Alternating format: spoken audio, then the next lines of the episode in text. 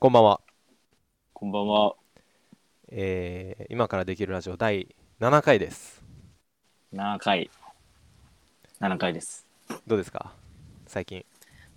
最近、まあ、家に引きこもって。家に引きこもって。引そうですきこもりね2020年、えー4月18日現在。新型コロナウイルスがまだまだ猛威を振るっております。思いを。そうですね。僕もあの基本的に引きこも引きこもってます。基本的にというか引きこもってます、まもうずっと。あの 人人がいないであろう時間帯にスーパーで食料とかを買いに行くぐらいですね。えー、すごい。徹底してる。お仕事もリモートワークになりましたし完全に。うんうん。なのでもうまあそうですね。徹底してる方かもしれないですね。本当に本当に買い物以外出てないですね。でたまにまあなんかこうちょっと散歩というか気晴らしにうん。散歩するぐらいですね、本当に家の周りを。うん。別に用事もないんで誰かと遊ぶとかなんかイベントとか用事も全然ないんで。うん。はい。ゲームしたりまあなんか動画見たりネットフリックス見たりとか本読んだりとかですね、仕事以外なるほど。ははい。じゃあ、ああはい。いや、あ ネットフリックスで思い出したんだけど、はいはい。ああの、僕も、あの、テラスハウスをね、おお。あの、ただ、一番最新のシリーズ、はい。あの、第40東京です一旦休止になっちゃったやつで、そう。ああの休止になったんですか、オリンピック開催、そうだよ。あそうなんですか？40回目で休止になった。えー、あのあれですよね。テラスハウス東京ですよねそうそうそう。へえいや僕あのあもれ。ともとのコンセプトがさ、はい。オリンピックまで、でしたでした。なんか2019年からうん。2020年までをはい。記録に残していくみたいなうんうんうん流れもあったけど、ね、オリンピック延期になったしうん、確かに。あ、なんか喋ろうとした？いやいや、あのそれ、テラスハウス東京ですよね、その、塗り替えさんがおっしゃってるの。僕もそ第2回ぐらいまで見たんですよ。なんか、もういいやってなりました。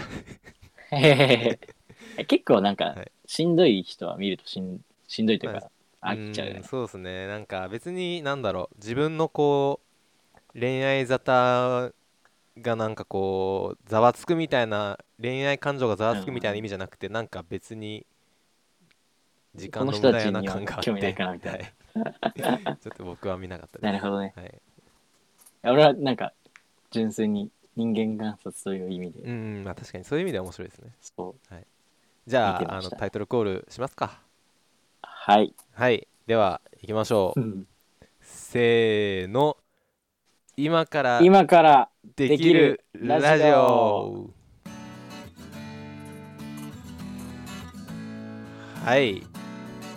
やっていきましょこんばんは。う。こんばんは。今からできるラジオパーソナリティのマウント塗り替えです。はい、えー同じくパーソナリティのワッパです。この番組は、えー日常の気になるニュースを取り上げて、我々庶民が具体的に何ができるかを、えー考えていこうという番組です。はい。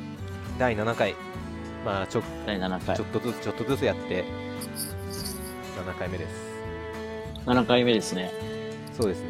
まあ、やっぱり続けることが大事だなとは思うので、はい。やっていきましょう。いやなんかはい。あのー最初さ、これやろうって言い出した時さ、はい。あのー二人で飲んでてさ、でしたね。これやろうって話になって、はいその日に撮り始めたじゃない？ややりましたね。そう、その始まり方から考えるとさ、はい今もう考えられないよね。あの二人のあの距離感でさ、確かに、も二人で飯食ってう密です。密だよね。あれは価値観変わっっちゃったよね。確かに。もう例えばそのじゃあ次の今時のなんか打ち合わせしようって言って土日にこう飲みましょうみたいなのももうんうんうないですからね、うんないないない。てか、だからさ、最初からさ、あ、これなんか、聞聞いてる方々にはさ、言ってなかったかもしれないけどさ、はい。我々、同じ場所で収録をしてないじゃない？そうですね。実は。あの、通話を録音するっていう形で収録してるじゃないですか。はい。なんかそういう意味では、我々時代を先取りしてた感じありますよ実は最初から、うん、もうあのそうですね。第1回から Discord っていう、まあ、なんか通話アプリみたいなのを使ってそれを録音してるって形式ですもんね。だからすごいリスク回避できてたよ。もう番組の中止もやめなかったかもしれないけど いや今からできるラジオに関してはもうコロナウイルス一切のこう入ってくる余地ないですそう影響を受けてないっていうね。一切。はい、という感じでコロナの話題からまた入っちゃいました、まあそうですね。まあしゃあないです。僕もちょっともう今日はコロナの話題またやろうと思ってたので。あのそうなんか SDGs の前に、はい。こ そうなんかね今回のトークテーマの部分 見たらなんか、はい、あれ？みたいな。あれ？あれって何ですか？いやなんかこれ見たことあるなっていう。ああります？あるあるある。そうなんですよ。あのそうなんですよというかじゃあ、えっと、塗り替えさん。今日のテーマは、えーそはい、コロナショックとちょっとまあ文明の転換といいますかちょっと大きなスケールで、あのまあ、こういうなんだろう記事だったり話をやっぱ聞いてきたよっていうのを皆さんに紹介しようと思うんですけどこれちなみに塗り替えさんはどちらで耳にしました？え話はこの話ですか、はい。あのー、あれですよ。あのニュースピックスのウィークリー落合はい。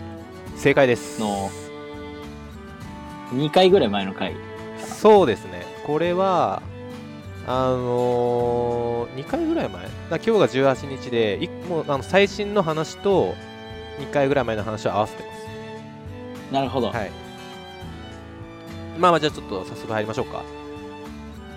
お願いしますそうはい、まああのもちろんソースといいますか、話の題材にさせていただいているのは、あのニュースピックスさんのウィークリー落合っていう落合陽一先生が1週間に1回いろんなゲストの方とトークをしているあの動画コンテンツなんですけど、そこであのまあここ1ヶ月ぐらいはコロナウイルス、新型コロナウイルスの影響についての議論をしてるんですね。でそこであの最近コロナショックと、まあ、それによってその文明がもう人人類スケールで文明が転換するんじゃないかという話が面白いなと思ったのでそれを持ってきました。はいいと思いますいいと思います。いいと 小学校みたいな。いいと思います。はい、じゃあまあ手は手を挙げて。で、あのーちょっと前、ちょっと前っていうか、あのもうここ数年、なんか地方創生っていう言葉があるじゃないですか。はいはいその、まあ、日本で言うと、っていうか日本なんですけど、日本の話なんですけど、東京にもう一極集中してるから、こう地方に人々をもっと分散させて、地方も活性化させていこうみたいな、ざっくり言うと。うんうんそうそういう意味合いでの、まあ、地方創生それによってその人々を地方に流すことでそこで地方の都市でも経済を活性化させたりとか人々の流れを作るみたいなのがあったじゃないですか。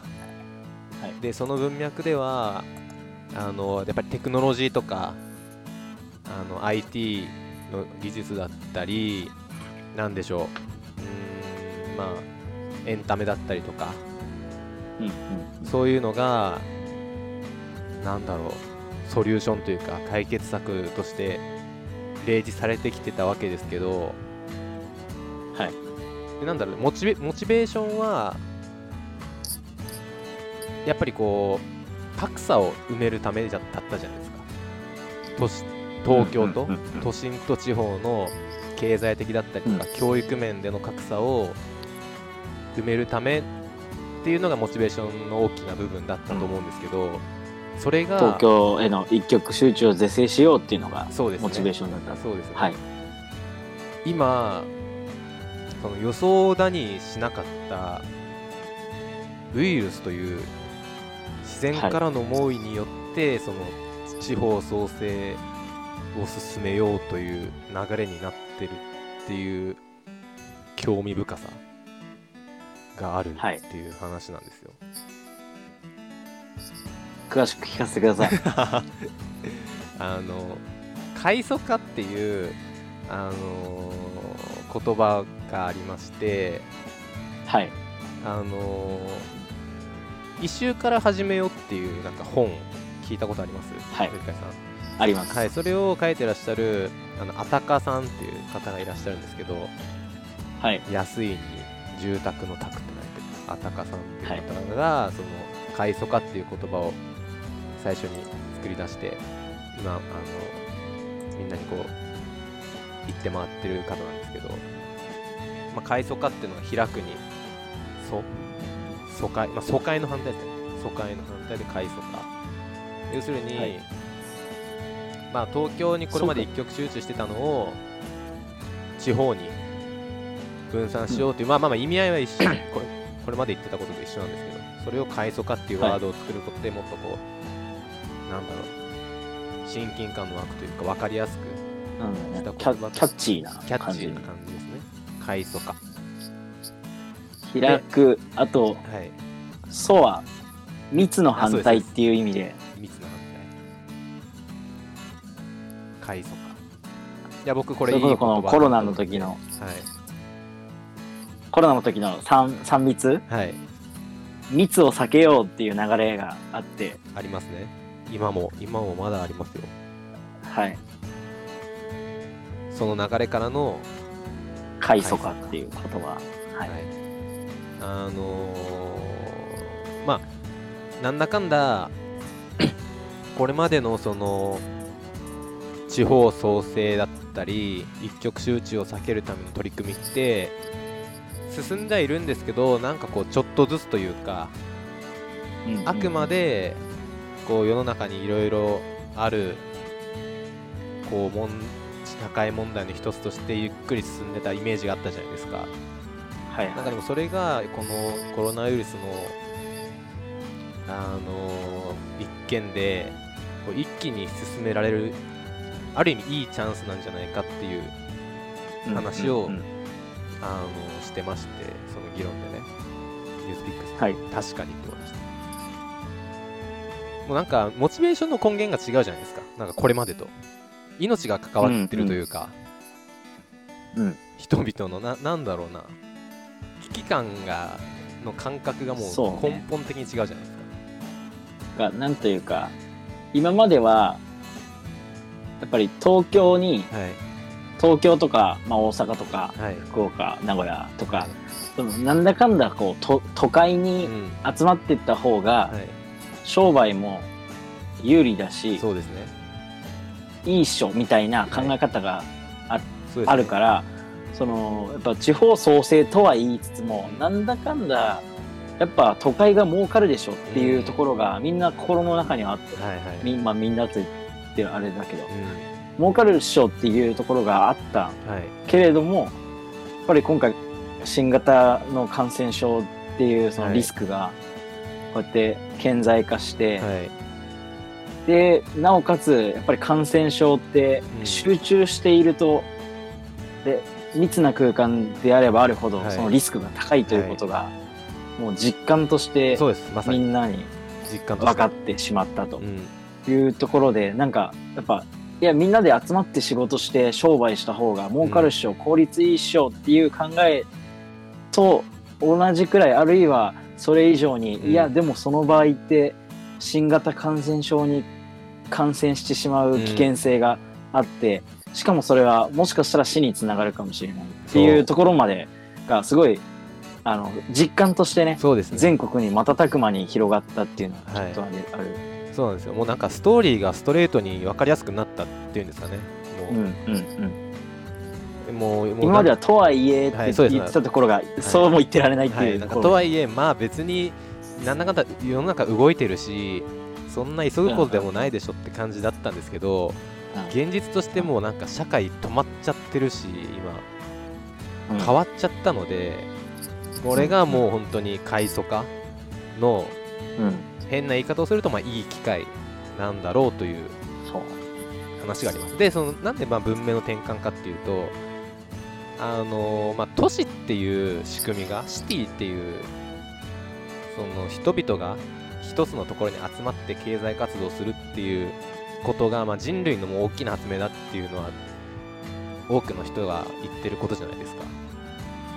人類が2000年かけて作ってきた文明なわけですよその一つの都市に集まって。町に集中、はい、集まっていろいろこう人々が動くっていうことがやっぱりそれが効率良かったですし一価値を番創造するはい手段だ。ものを、はい、ものを生み出すのにいい手段だったんですけどもそれが今もうウイルス一つのウイルスのせいで覆ってるそのうん前提が。っていう意味で、そのこれまで人類のかいあの大発明だった文明であるところの都市がの形態がもう変わるんじゃないか文明の転換が起こるっていう話ですね。まあ、転換っていう意味で別の話もししたいんですけど例えば、はいまあいろいろ転換するだろうとは思うんですけど乗り物の会社ですねあの航空機の会社とかうん。あの自動車の会社、まあ、自動車どっちかっていうと自動運転なんですけど、まあ、航空機がいいかな航空機の会社はそのまあ移動移動をそもそもしなくていい未来が来るだろうと踏んでいわゆるその、VR とか AR とかうん。そのテレワーク的な例えば会議とかもこれまでは会議だけのために2時間かけて海外行ったりとかしてたわ人がすごい多かったわけですよ。でもそういうのがそのインターネットの力でいらなくなると航空会社は危うくなるのでもうその分収入がなくなるので、ね、お客さんがいなくなるので。ということでもう早めに VR、AR に手をつけとこうっていう会社多かったんですよ。JAL とか ANA とか。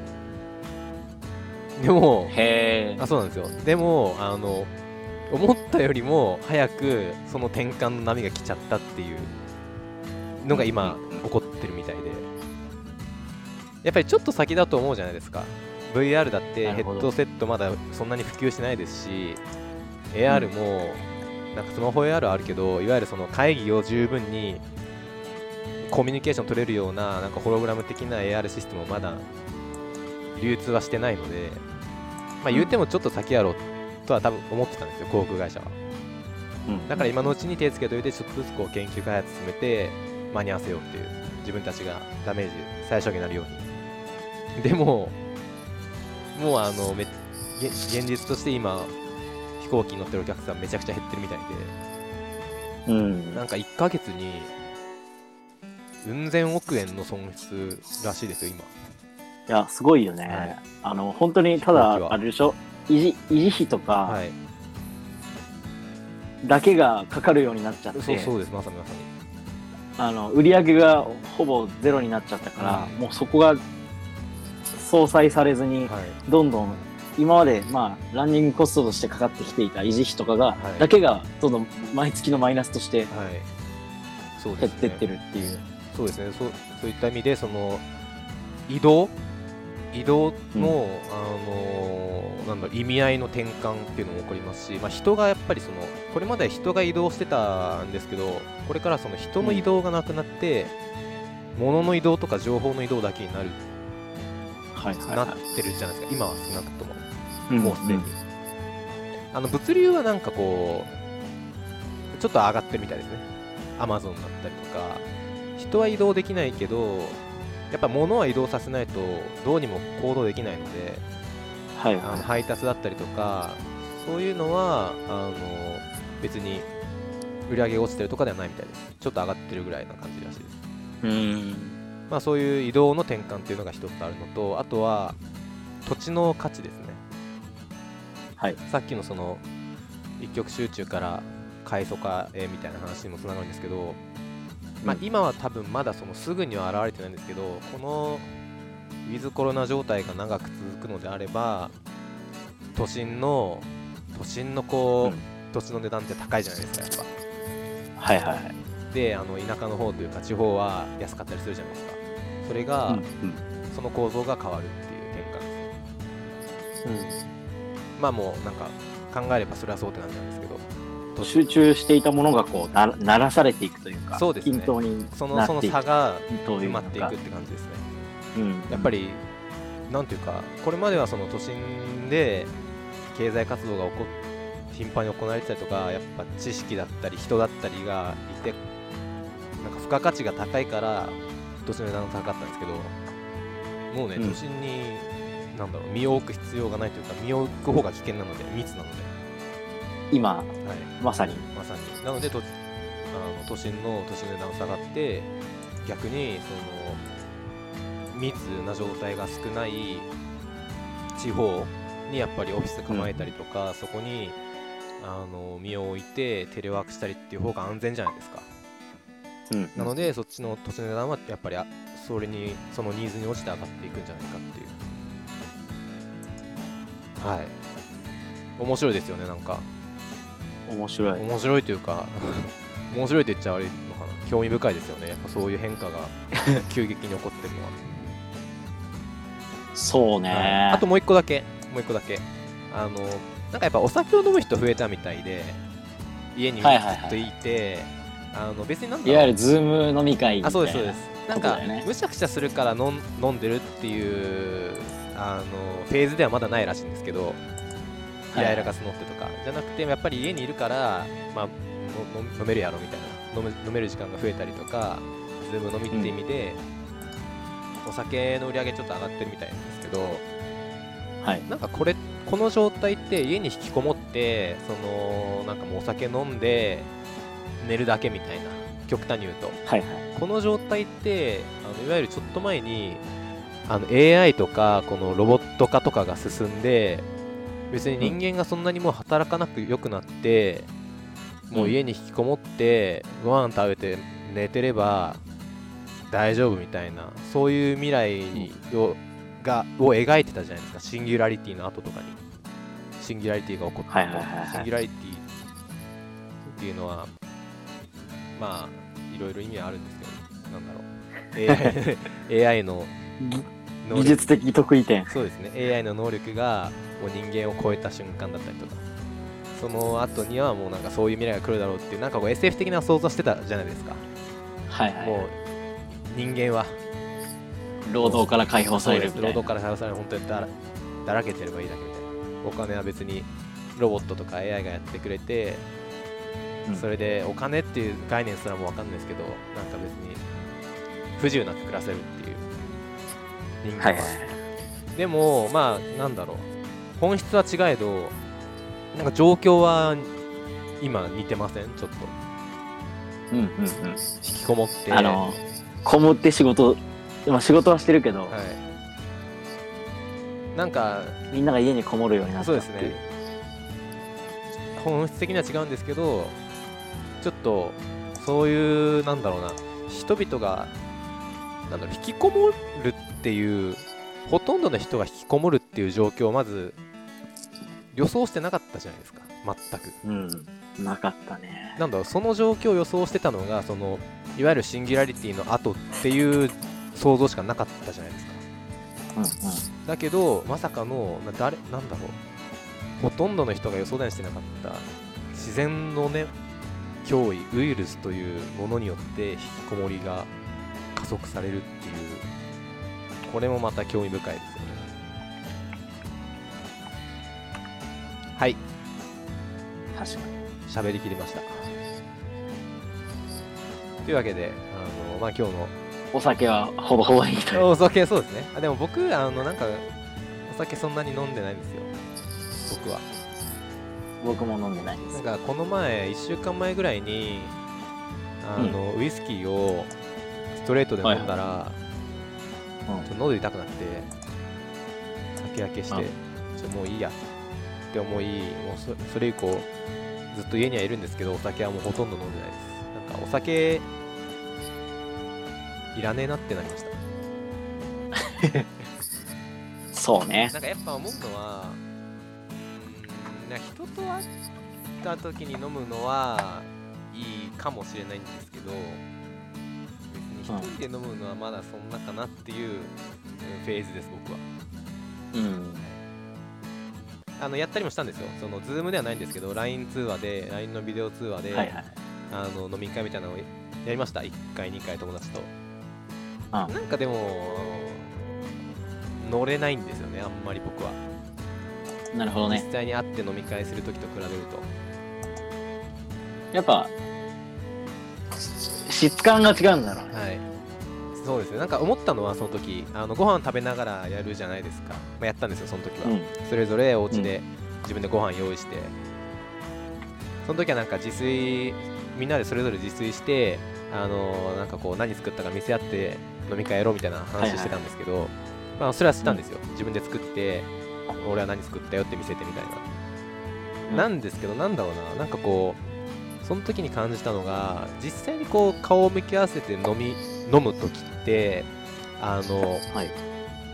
喋るタイ喋るタイミングと食べるタイミングのこう、なんだろうスイッチを無意識にやってるというか、まあ、意識的かもしれないですけどやりやすいじゃないですか。実際に人がいるので前に目の前にはいはいはい。相手が喋ってる時は自分は食べながら聞いてうんでちょっとこう口の中落ち着いたら返事をしてみたいなのを自然とやってると思うんですよ。実際に会ってる時、はいはい。でもなんかそれがやりづらくて。ほなんかこう例えば今もご飯食べてない今もそうですけど相手の目とか口が見えないんでたい喋るタイミングが分かんないじゃないですか相手が。うなるほどね。はい。自分がレスポンスをするべきタイミングも分かんないのでなんか今、はいはいはい。ご飯口に入れていいのかなっていうのがちょっと分かんなかったんですよ僕。なるほど。はい。いつこっちに振られるかかんないそうなんですよそうなんですよ。今くちゃくちゃしてていいのかなっていうのがずっとあってなんかちょっとやりづらかったんですよ僕。オンライン飲みはそれなんか視覚情報を足せばいいってもんでもないのいや視覚情報あったんですよビデオだったから。ああ。それでもいやすごい不思議だなって思ってはい。なんかなんだろう。変な変な恥ずかしさみたいなのもあったんですよ。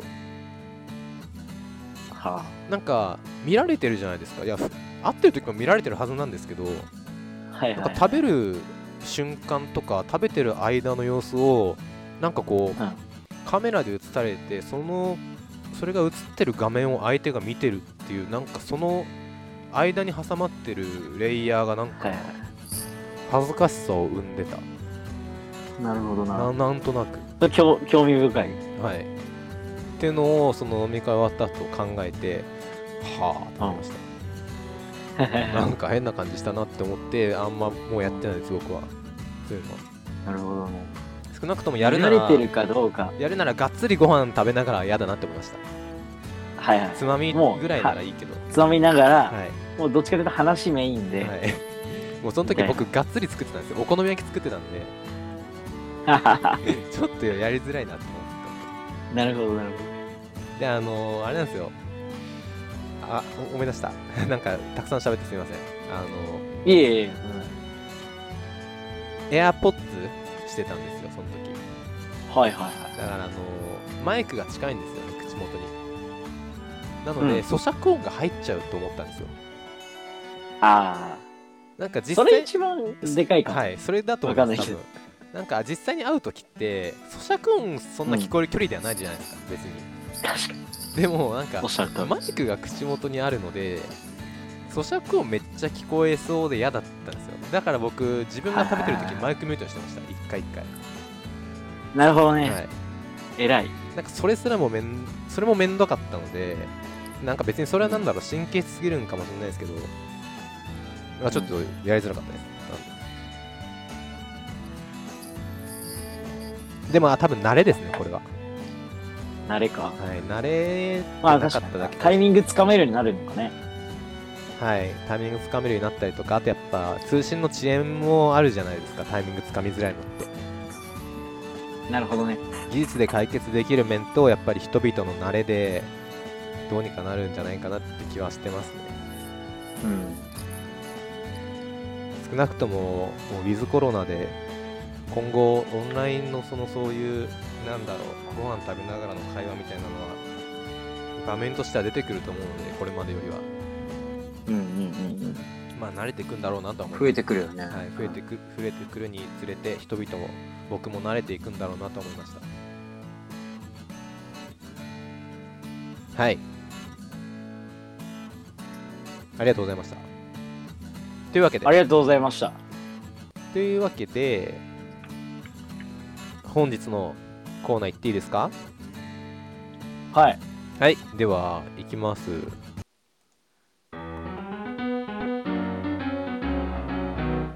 本日の SDGs おお。メールが来たのかとあすいませんメールは今回はなしですなし。お便りのコーナーなし。お便りがなかったですちょっとやっぱ間空けてたかなはい、そうっすね。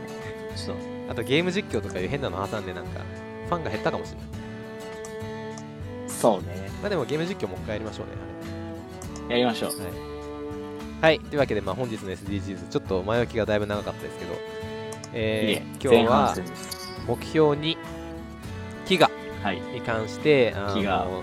実際に具体的にどういう取り組みが今世の中で行われているのかを紹介していって、まあ、ちょっとコメントをしようという話です。はい。じゃあのりかいさんバトンタッチです。はい。ここからは、はい。私、塗り替えが、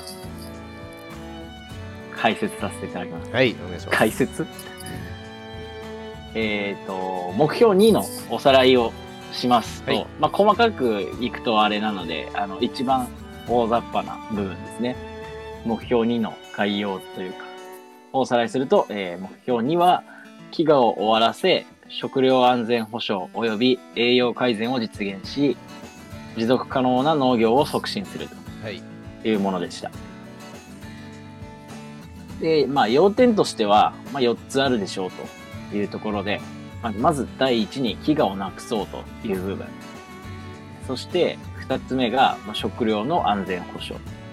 と、えーそして、えー栄養の改善をするという、まあ、こう、まあ、一括りにしたら一つかもしれないですけど、はいと、もう一つ持続可能な農業を促進して、まあ、食料の安定供給をしていくというところに、がこの飢餓をゼロにとはいいう部分についての、まあ、大まかなね、目標です。で、具体的な取り組みについてはい。お話しする前に、はい。まあ、結局なんでこういうもん目標立ててんのっていうところおを簡単におさらいできればなと思って、現状の認識をできればなと思ってちょっと調べてみました。はい。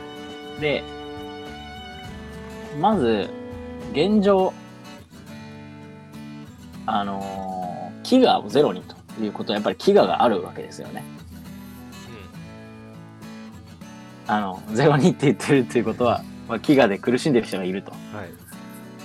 いうことで、まあ、あのーまあ、実際どれくらいの方が、あのー苦しんでいるのかっていうところを、えっと、簡単に調べてみたんですが、はい。えー国連 WFP という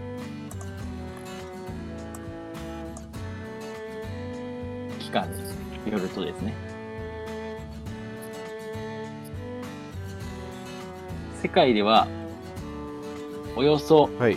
7億9500万人が飢餓に苦しんでいます。あら。で、これは、あのー世界の人口が今77億人、はい。77.15億人なんで、はいまあ、そこと比べると、およそ9人に1人が飢餓に苦しんでいるということになります。はいでプラス、えっ、と、こ、えー子供たちの話をすると、はい5歳未満で亡くなる子供の約半数の310万人については、栄養不良が関係していると言われています。そして、えー5歳以下の子供の4人に1人が慢性的な栄養不良の状態にあると。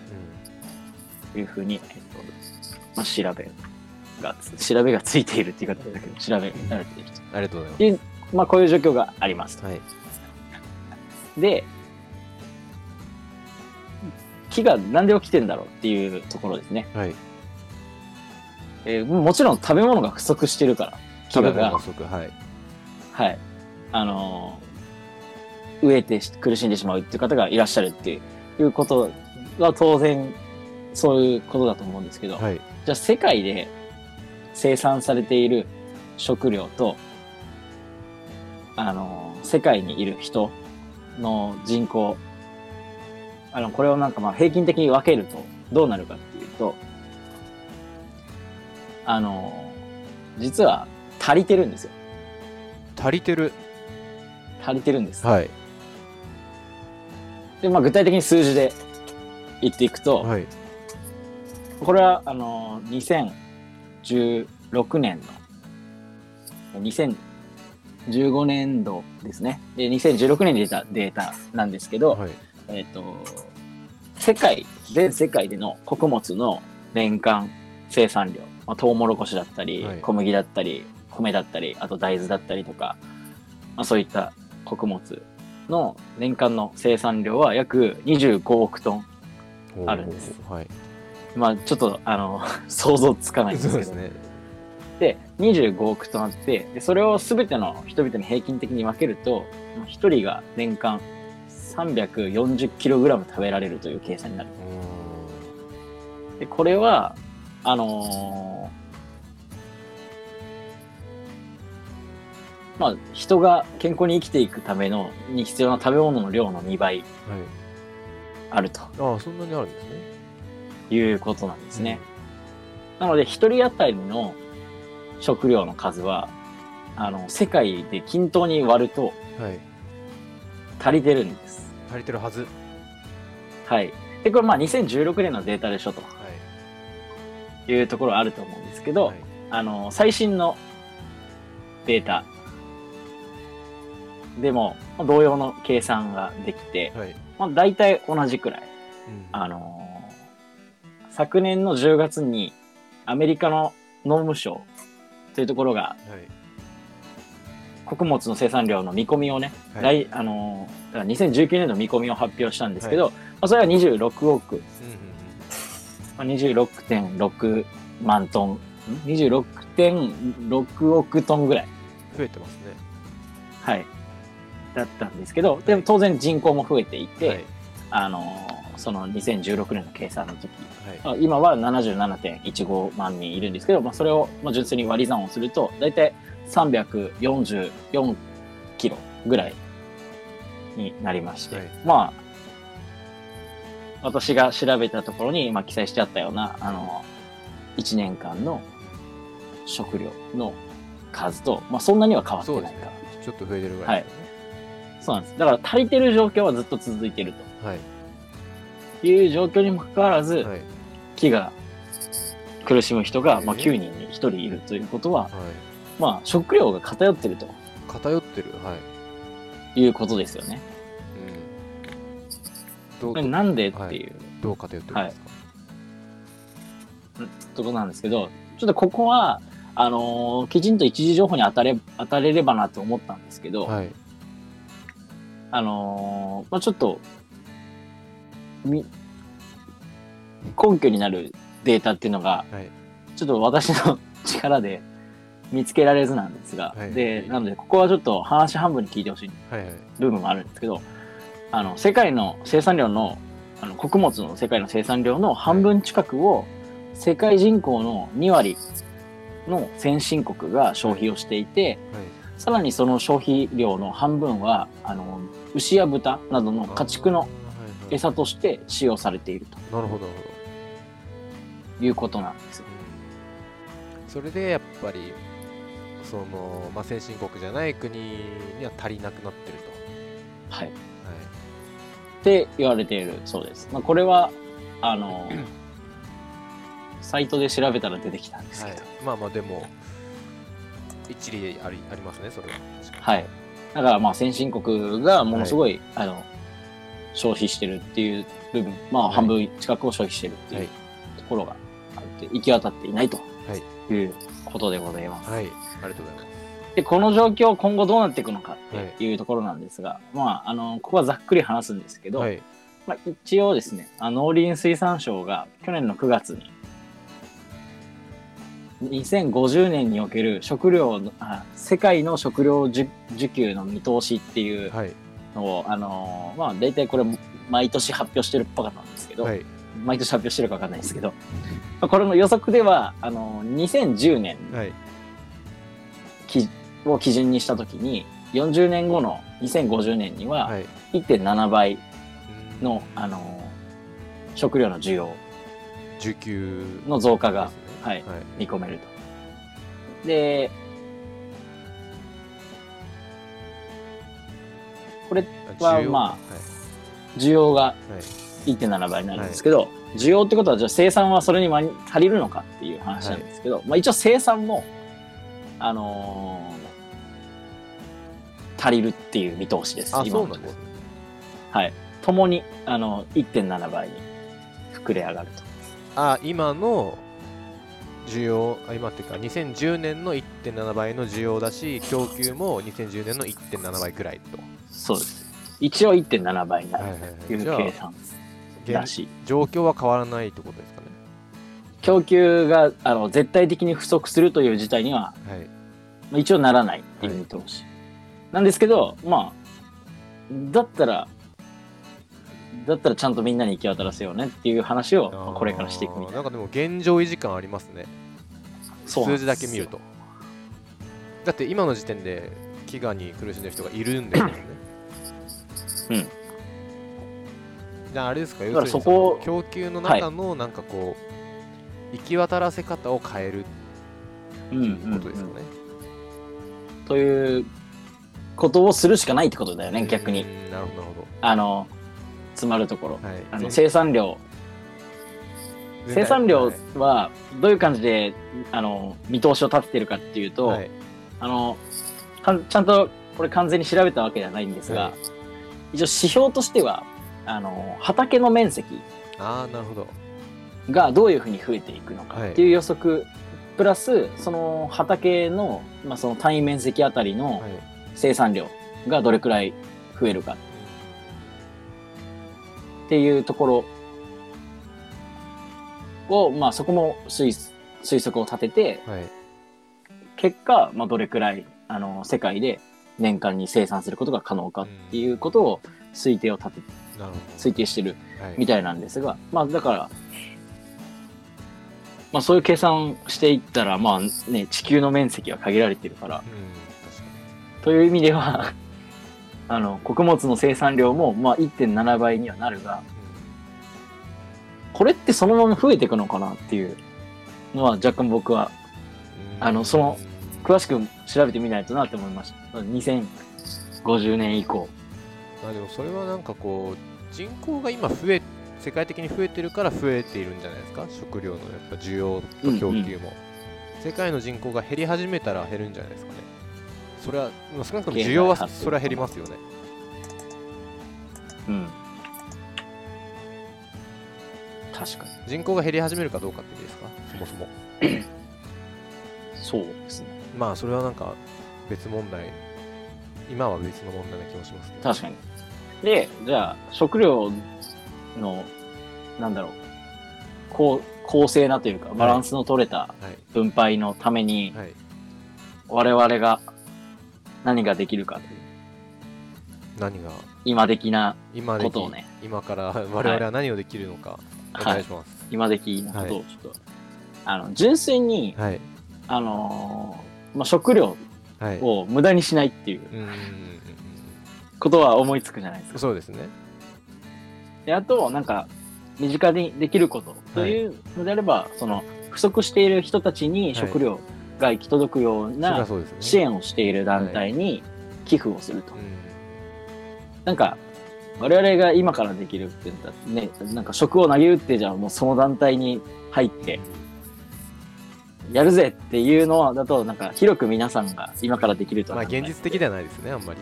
現実的じゃないので、もうそういう道もあると思う。はいまああるけどがはい、はい。というところで、今回は、まあ、食品ロスを減らすっていうなるほどなるほど。そういう路線で。ところを、はい。路線でちょっと、あの、いいですこれ結構ガイドラインというか、はい。わかりやすくまとまっているサイトがありましてですね、あはいはい環境省が、食品ロスポータルサイトっていうのを、はい。まあ、設置してました、はい。インターネット上に。はい。で、そこで、あのー、丸々っと、パクってきましたんで、お願いします。はい。解説させていただいとはい。日本の食品ロス、ちょっと世界の話というより、まあ、我々ができることっていう話をしていくのは日本の話をするんですけど、で。はい。日本の食品ロスはあの平成ちょっと、まあ、若干古いなって思ったんですけど新しい情報をくれやと思ったんですけど平成28年度の日本の年間食品ロスは約643万トン。うんその廃棄されてる食品の量、うんそういうことです、あの食品ロスで内訳としては事業者。あの飲食店とか、はい。はいはたまた何か別の事業をしてる。なんかお弁当とかはい。はい。のフードロスははい。532万トン。はい。家庭からはい、コンビニも入りますこれ。コンビニもそうなのかな、い。うんちょっとそこ、すいません。内訳どういう分類してるのか、いえいえ。まあでも調べてないんですけど、はい。家庭が、家庭が約291。なんで結構トントンだなとは思う。確かに、まあ、じゃあ要するに家庭と事業者ってことはコンビニとかも事業者に入ってそうですね。うん、確かに。だって合わせてちゃんと643になるんで。そうね。家庭意外と出てるんですね。出てる。そうなのなんか思ったよりで、家庭で発生する食品ロスってどういうものがあるのかなっていうところ、もうこれも分かりやすく分類をしてくれていて、はいあ家庭っていうのは大きくおお家ですか？あ、そう。お家ね。これ誤字してました、資料。あお家ではいはい。なので、家で発生する食品ロスはいなんですけど、まあ3種類あって、1つは食べ残し。食べ残しで、2つ目、直接の廃、直接廃棄。はいはいはいで、3つ目が過剰除去。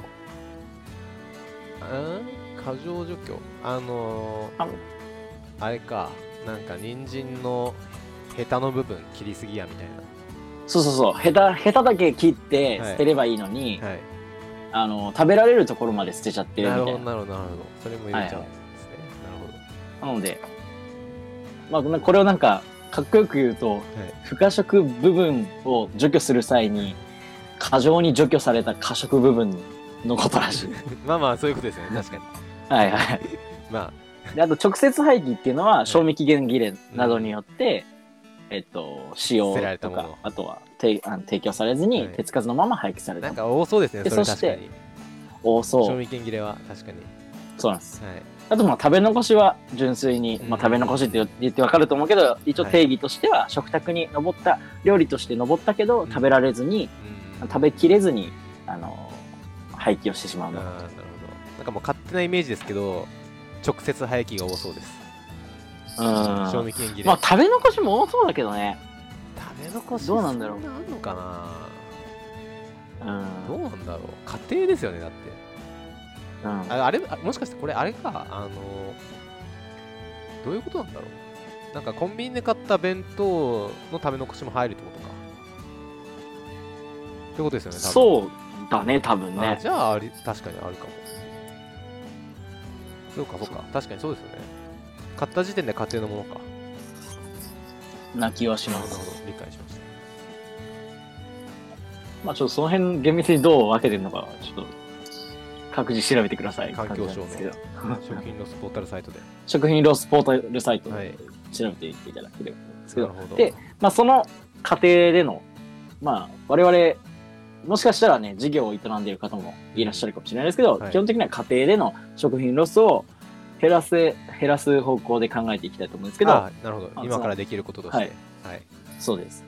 でまあ、できることとしては、あの、ポータルサイトさんによるとですね、5つあるそうです。はい。まあ、大きく分けると。まず買い物の仕方うんなんですけど、まず、はい冷蔵庫の在庫を確認しろと。確かに。まああるあるですよでいねそう、うん。いらんもん買うなよはい。いやそりゃそうですよ。僕も今はい。今ちょうど牛乳買いすぎちゃってます。と。で、あと、あの、食べきれない量の食材を買うなと。っていうところ、まず基本としては。は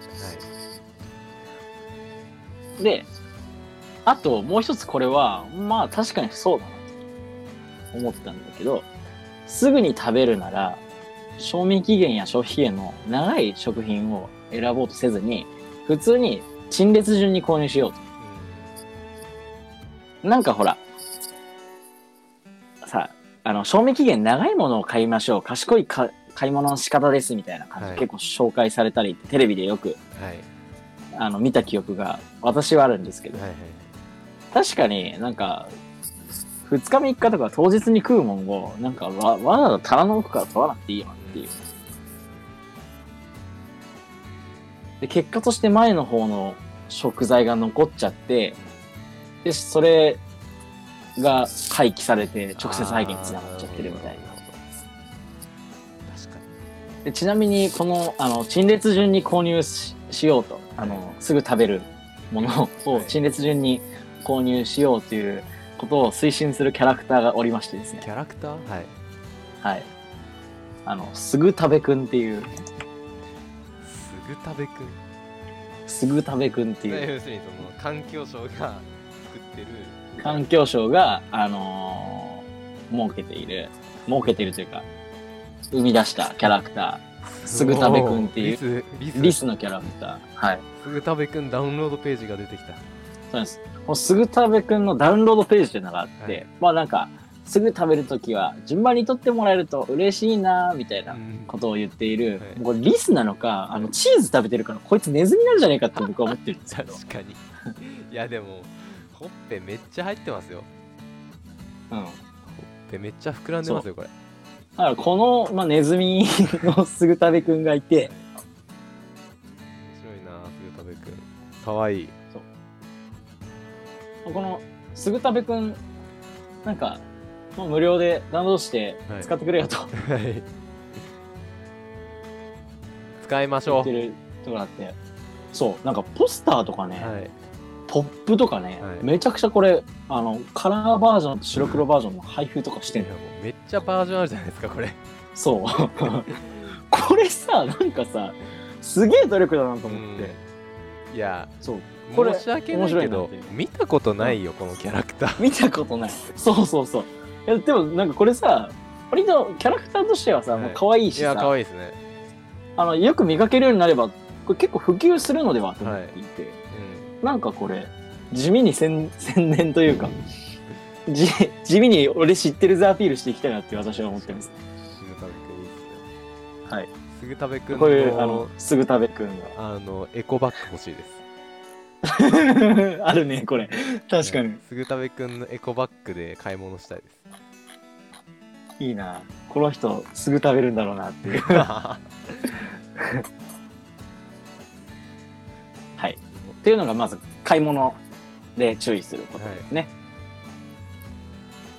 冷蔵庫の在庫をまあ確認しようっていうのと、まあ、食べきれない量を買うなとはいいうのと、すぐ食べるなら、まあ、そんな賞味期限うんの長いとか気にせずに、普通に陳列順にうん。買って、うん。普通に食材使いましょうはい。というところですね。はい。で、二つ目、調理。はい。で調理する場合は、まあ、食べられる分だけ作ろうよ。うん。確かに。まあ、それは当たり前。で、食材が余った場合は、まあ、はい。その、それを使い切るレシピとかは、はい。もうたくさんネットで公開されてるの確で、かに確かに。それを使っ、あの、これ余ったらどう活用するみたいなの多分うん。調べると出てくるので、で、じゃあ、具体的に、本当にあるんかいっていう、何がですか？レシピ？そういうなんか使い切りレシピとかレシピが。あるんかって思ったんですけど、これもちゃんとこの環境省のうん。食品ロスポータルサイトでは紹介されてまして、なんとクックパッドにですね、めっちゃ消費者庁のキッチンっていう、はい。そう、環境省めちゃくちゃまとめてくれてる。そう。で、クックパッドに消費者庁のキッチンっていう、あのーまあ、消費者庁が運営、運営というか、アップしているあのですねアカウントってことですね。要するにクックパッドの。アカウント、そう、はがあって、ここでもう無料でレシピが公開されてます。はい。で、レシピ、今見ると、もう722件た結構ありますレシピが。あって、そう。なんかね、使い切りレシピはい。っていう形で、はい。なんか例えば、鶏肉のドレッシングに、みたいな。余った、あ、なんか残ったドレッシング、醤油ドレッシングと、あの、まあ、鶏もも肉とサラダ油、うん。水で、すごい。あ使い切りって書いて作りまねますしょう。そうそうそう、使い切りレシピっていうのがすごいたくさん公開されて。これいいですねそう、なんか、ちゃんと、ちゃんとやってんじゃんって思う。ちゃんとやってんじゃん。謝ってちゃんとやってんじゃん。ちゃんとやってますよそれは。だって小豆と出がらし茶葉のパウンドケーキとかあんだよ。確かに。いやなんすごいっしょ。確かになんかこうお国の役所ってなんだろうお堅いお仕事してるのかなって思うんですけどそう。こういうレシピを日々生み出してる方々もいるってことですね。そうそうそう、はい。お正月料理の残り物でちょっと楽しそう黒豆のおこわとかさ。そう。いやこれためになりますねすごく。そう、ためになる。パッといいですね。皆さんもぜひあとなんかほうれん草の選び方とか、キャベツの選び方とか、普通に食材の選び方とかも紹介してくれてる。すごいな。勉強になります。という感じで、あのー調理するときは、はい、まあ、そうやって使い切るような工夫をしていきましょう。はい。まあ、ちなみに、あの、私の理解ははい。自炊をしておりませんので、調理でのロスの機会ははい。もうゼロということですね。なるほどはい逆にね。確かに。逆に。素晴らしい。はい。まあちょっとは自炊しちゃんと全部食べますしね塗り替えさんは。はい、そうですね。もう残すなんてもったいない。いやもう素晴らしい。もうね。食品ロスの面で王じゃないですか。もうキングですよ。フードロスの、はい。フードロス、フードロスロス。スロスの、フードロスロスのキングです。そうですね。フードロスロスキングですね。はい。はい。続きましょ3つ目いきますよ。ははい。い。次、保存。まあ、保存の仕方。まあ、傷みにくい保存方法を、うん。まあ、検討しようと。うん。まあ、すぐに傷んで捨てちゃわ、うんうん捨てちゃうわなきゃいけなくならないようにしよう。というところと、あと、まあ、食べ残しっていうのは、まあ、保存、翌日に保存しようかなっていうのはあると思うけど、まあ、それ結局食べ残したままうん。食べられない時期まで放置しないようにしようね。ってうんうん。いうところですね。っ。ていうかあれですね。ちょっとなんかそここはもそもうん食べ残しだったりなんか余っちゃったらなんかもう捨てちゃうって人がなんか意外と結構いる気がしますね。なるほど。なんかそもそもその保一回存はい保保存する存しとこうとかじゃなくて。っていうなんかもう考えがなくてはいはい余っはいはい。だ確かからに捨てるって人はなんかいそうな気がするんですよ、うんうんうん。まずじゃあ保存することに対しての一つの対策としては保存しようと。はい、まず保存してもなんか別にうん1日ぐらい次の日の夜ぐらいまでは持つよっていう、まあ、ものによっては。うん。うんうん。うんそういうのをまず知るってことですね。食材によって料理によってどんくらい持つのかっていう知識を得るっていう。結構綺麗好きというか、うん。食に関して潔癖な人って多いんだよ、ねまあまあそうですね。あの特に都会にこう上京してきて思うけど、はい。なんか田舎で育った身としては、はい。なんかいや食えるっしょみたいな。いやいやわかります。わかります。僕ももう時結構ある。どっちかっていうと田舎ど。どっちかっていうと田舎の人なんで。うん、なんかそこは田舎に生まれてよかったかなみたいな。うん。気はしてますけど、はい。では保存についてはまあはい。ちょっとなんか傷みにくい保存方法とかはなんか、まあ、別途番組が必要なのではと 確か思ったぐらい今からできる料理番組が必要ですねこれは、まあはい。確かに。はい確かにねそういう派生コーナーもありかもね。こうやって実際にやっていきましょうみたいな。うん。ゲーム実況やったんでありだね。次は料理やりましょう。できることを実際にやっていくっていうね、はい。やってみせていくっていうのは大事かもしれない。料理番組しましょうかじゃあ今度。ありだね、はい。それどうやって遠隔でやるんだろうって今一瞬思ったけどまわかんないです。ああおいおい考えましょ一人で作って一人で食べるっていう、うなるほどね。はいじゃあ4つ目。外食ですね。はい、うこれ結構なんか多そうだなみたいな。思ったんですが、はい。まずまあ基本的に食べきれる量の注文をしましょう。はい。というところ。もうそれはそうだ。それはできてりゃ苦労しねえんだっていう話なんですけど。で残った場合には持ち帰りが可能か確認しましょうと。ああいやこれ確かに。うん。確かになんかこうちょっと勇気いりますよね。僕は勇気いる思うんねですよはい。うんなんかそのなんかあいつがめついな。はい、お弁当お弁当ボックスみたいなのをあのくれて残っても、あの持って帰れるお店増えてきてるじゃないですか。なうん。でもなんか言うのちょっと勇気いりますよね、いるね、はいなんかそこの壁もある気がしますねちょっと。なんかこれむしろ、はい。今後なんだろう主催側がはい。そこまで手配しちゃうっていうのはありな気うん、がする、っていうか確かにこう声かけてくれたら嬉しいですね。そうそうそう。贅沢な話。むしろ推奨されてますよみたいな、はい。それこそねこのフードロスをなくそうってはいいうことをさ、口実にさ「い。やはい持ち帰りましょうね」みたいな、はい。これが次世代の常識ですよみたいな。別に貧乏くさくないですよみたいな、ななんかあのー感じに僕前友達とあのーなんだっけ？千葉ちゃん？千葉ちゃんってあの大量の唐揚げが出てくる船に。大量の唐揚げが食えるはい。ね、あそこ行った時に、船に乗ってくるやつ、まあまあやっぱりあ案の定多いんですよね唐揚げが。うん、で残っちゃったんですよ、うん、ああ残っちゃったなって思ってもうでも食べれないんであのー、勘定したらそのお店の人が持って帰りますよって声かけてくださったんですね、へえ持って帰れるとはもちろん思ってなかったですしうんうんうん。あのあそうなんだと思って。であのーなんかスーパーにあるような透明なあのパックをくれて輪ゴムと。はいはいはい。もう持って帰れたんですよ。もちろん追加料金とかはなしで、えーすはい。はいはいはい。あのそれすごいいいなと思いましたその時。それいいね、はい、なんかなんだまあもちろん自分なんだろうな。いや声かけてくれると嬉しいですね。やっぱその持って帰っていい店なのかどうかがまず分かんないことが多いので。うお店の人があの残ったお客さんがいたら持って帰れますよって声,、声かけてくださると嬉しいですねやっぱり。今まだ。うん。この世の中確かに。でははい。ただあれだよねその衛生的な面でさ、はい。考えると、はい。やっぱお店の側としてはさ、はい。お店の側から多分言い出せないっていうのがああるとあなるほど、あの持ち帰ってくださいって言っちゃってうで持ち帰らせた先で食中毒とん、か起きた場合っうんて、お店の責任になっちゃうはい。可能性があるじゃん。なんかそのお店側から提案したら。っはい。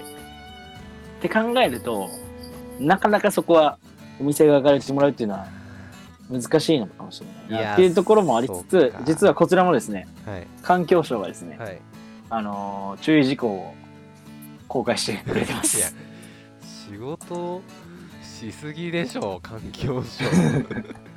環境省、あのー飲食店等における食べ残し対策に取り組むにあたっての留意事項についてっていう PDF をですね、無料で公開しておりますので。こ、れはもう見るしかないですけこれすごどい、必読ですよまあ、食べきりの食品をしていきましょうっていう前提とかやりつつ、飲食店の、飲食店でのその持ち帰りの注意事項とかね、なんか暖かいところに置かないようにしましょうとか、はいあの料理をこうタッパとかに詰めて持って帰る場合は、い。手洗おうねとか、あと、まあ、寄り道すんなよみたいな。痛むから。はい。それはちょっとじゃあ概要欄に載せときましょうかその PDF は。そう。はい。お願いします。はい。結構ね、まあ、当たり前のこと言われてるし、実はなんかこの新型コロナウイルスの状況で、はい。結構みんなもう気をつけてることがはい書いてあるから意外とこう、あの、なんだろう。そもそもね、はい宴会ないしな。ウィズまあコロまあそうですね確かにうんうんうん。で、アフターコロナでもなんか、はいここはみんな衛生は気にしそうなう。ーん確かにここの外食って面ではそうですね今はあんまりうんそう。なんか確かにね。今はま そもそも外食が推奨されてない。そうですね今はあんまりそのせなんだろう説得力はないですけどねうんはいまあいずれ外食がまたできるようになった時にははい。思い出していただければ。こういう風なはい。風になってほしい。はい。あと、なんかもう一つなんか、はい。あのですね、政府、政府がというか、はい。推奨してる運動がありまして、運動はい。はい。あの、宴会では、やっぱ、特に食べ残しが出るとはい。いうところで、乾杯後の30分間はい。と、お開き前のはい。10分間はい。は、自分の席で料理を楽しむ、う3010運動っていう。聞いたことはありますこれ僕あ、本当に、もはい俺なんか、80歳まで自分の歯を20本残そうっていう8020運動しか知ら知らなくて。まあのですね3010、うん、そう。3010運動運動初めて聞いたな。はいで、まあ確かにね、実際、なんか乾杯した後に、自分の席の飯食わずに、はい。いろんな人と喋ってて、結局なんか食べる時間はい。ないじゃんみたいなね。ねでもそれって確かに、なんかね、あの日本人の、なんだろう、悪いとこですよ。悪いとこ、はい。あのーはっきり言って。周りの目気にして、はい。挨拶行かなきゃとか、悪いところ。で、昭和昭和。食べろよと。はい。そう。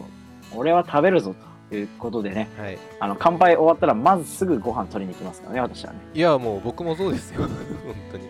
もうそれが一番です。という感じです。一番ですよ。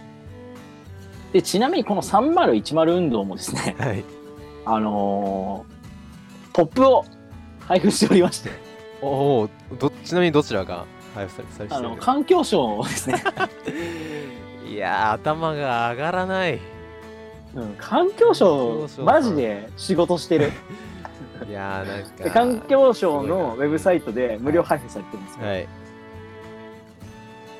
これ、まあ、実際、3010運動っていうはいポップが、忘年会用ポップから新年会用、宴会用、会食用、合にコン用、打ち上げ用、春の宴会用、そう、パターン分けされてます、実は。やばすぎるあと、通年用がね。通年用にも種類があって、打ち上げ、会食、合コン、宴会っていうね。ね。まさかね、環境省のページで合コンってことを見るとは思わなかっいやもうやだ。やだな。ーそう。た。でもね、しっかりしてくれてます、これ。ええ、なんかね、むしろね、多分これ、タッパでさ、持ち帰る男とかさ、貧乏臭いとか言ってさ、はい。多分こう、女性がさ、あのーちょっとこう、マイナスに見ちゃう可能性ってあるじゃないですか。まあまあまあまあこれまでのね、価値観。はい、はい、でもこれからはやっぱり3010運動をやってる男こそが、うん、いけてると。そう、いけてると。間違いない3010運動をやってる女性こそがはい。素敵だと。はい。いう、まあもちろんね、あの、その食べきれないものを持って帰れとは言わないですけど、はい。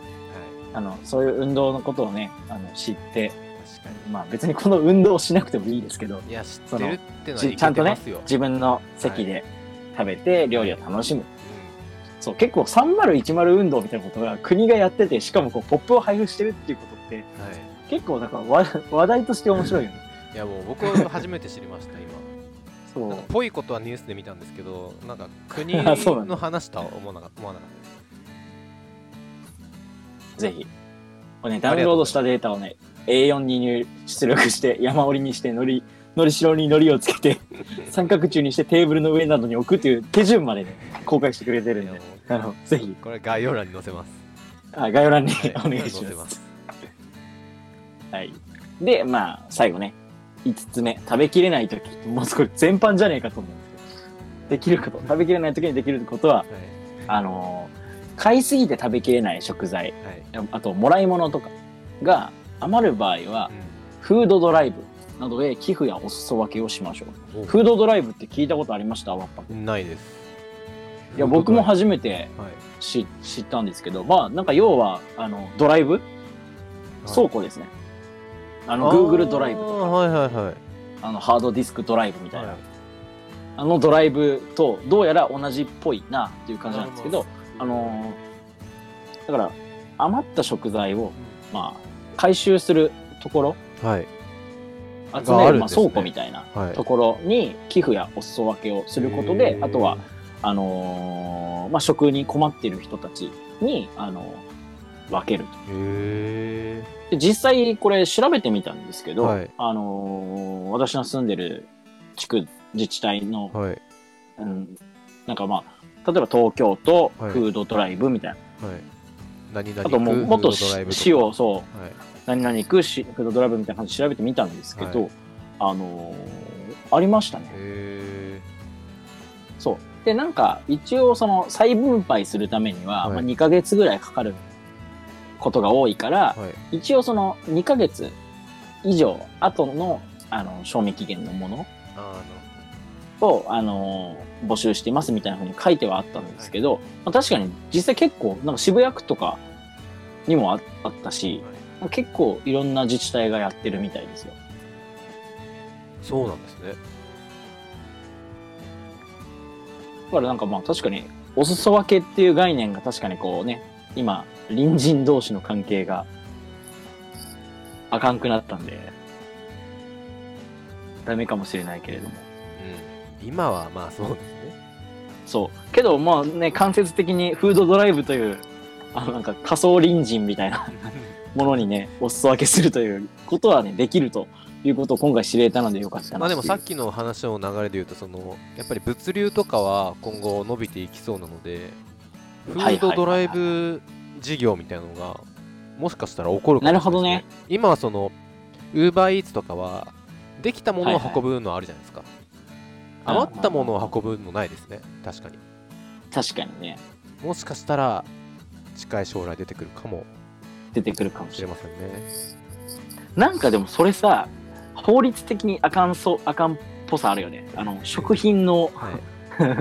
いやないです。そこがこう緩和緩和されたらできるかもしいれない。やいやもうだから文明の転換ですからもう法律を変えますよ確か変えるしかない。法律変わるかもしれない。変えるしかないですそれはもという感じで、まあ、フードロスっていうところを僕今までここまで話してきましたけど。うはい。はい。ありがとうございます。こんな感じでございます。あともう一つなんですけど、はいできること寄付。はい。寄付っすね。寄付？寄付。でまあ一番冒頭であの9人に1人がはい。あの飢餓に苦しんでますっていうお話ししたと思うんですけど、あのそのまあその情報が載ってたりした、はい。国連 WFP っていうはい機関はいのですね、あのホームページがありまして、はい。そこから寄付ができます。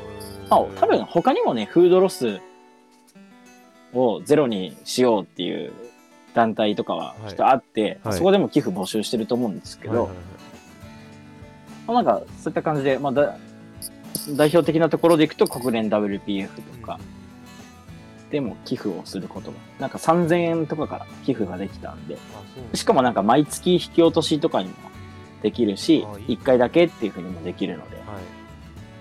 結構身近かなとは思ううんうん確かに。じゃあ寄付という形でもね今からできるので。じそう。ゃあこちらも概要欄に貼っておきまはい。これなんか5000円の寄付で、すはい。あのー、1人の子供の1年間の給食代になりますみたいな。あそんなに？うん、すごいうんうんうん。なんかそんなになんだみたいな。そう。1年だったかな ?1 ヶ月だったかなちょっ1年ってすごくないですか？と。そう1。ヶ月じゃないですか、ね、1ヶ月かさなすがに5000円ですよねだってうん。ちょ、ここ大事だな。え1年。だって200円ないですよ1ヶ月で計算しても1日あ、いや。1年間だわ。へえ5000円を1回ご寄付いたいただくと、子供1人に栄養たっぷりの給食を1年間届けることができます。へえどういう仕組みなんだろう。まあ、うん。後で調べてみます。はい。ありがとうございました。はい。できることたくさんありますね。まあ、たくさんあります。うんあとなんか前回の5回目で、はい。なんか、ジーンバンクみたいなさ、遺伝子バンクみたいな、ありましたね。はいはい。あったじゃん。はい。いや、あれの支援ってできんのかなみたいなことを調べたかったんだけど、はい。ちょっと、時間オーバーで。調べてないです。じゃあまあまたそれはまた別の機会に。まあ、まあ、なんかで調べてみればいいかなとは思いましたけど。という感じでございました。ありがとうございました。はい。じゃあ今日はあれですね。その目標2の飢餓について、えー具体的に皆さん僕たちができることを紹介していきました。はい。はい。ありがとうございました、まあ、次回はじゃああれですね。3つ目の3つ目。目標であるところの SDGs の、えー、全ての人に健康と福祉を。はい。うん、健康と福祉の話です。の、えーまあ、概要解説していこうと思います。はい。次回からは当番としては、当番僕です。ワッパくんが、当番は僕です。ワッパくんが調べる。と。じゃあまあエンディングいきましょうか。はい。いきます。エンディングです。はい。はいまあじゃあ次回は、えー、と目標3健康と福祉について。さてえー、ちょっと今日長く話しちゃいましたね。長く話しちゃったね。はい1時間20分なんか、どうしようか。前半後半って、動画分けた方がいいかな。いやまあいいっすよ別にいいか。はいいいか。いいですよなんか、ユーザビリティとか考えちゃった。いいですよひよってるな。ひよってる。あのラジオって僕結構動画とかラジオのこういうこういう種類のコンテンツって1.3倍速とか1.5倍速で聞くんですよ、はいはいはいはい。なのでまあいいんじゃないですか。なるほど。雑すぎるけど。っていうか別にあれですよ。あのメンタリストの DAIGO さんも言ってましたけど別にお金もらってるわけじゃないんでこっちの勝手ですか？ら、うん。そうね。タイムマネジメント。はい、はい。すげえ適当なこと言うと。はい。まあまあまあでも。でも今回どう、はい。結構あのー我我我としては、はい。い、い感じで調べられたなっていや本当にもう僕知らないことだらけでありがとうございました。そう。はい。もう やっぱねあかの環すぐ境省すぐ食べくんとか。環境省がもう猛威を振るってましたね。猛威。そうそうそうそう。なんかもう力の限りを。そう。いやーちょっと本当にいやすごいですわ。頭が上がらない。環境省。環境省。はい。まああのなんかほ他の省庁もなんか協力してるみたいでしたけどね。えまあまあもちろんそうですねあの今日話したことは概要欄に載っけておきます。あのすぐたべくんとかすぐたべくんのダウンロードページとか。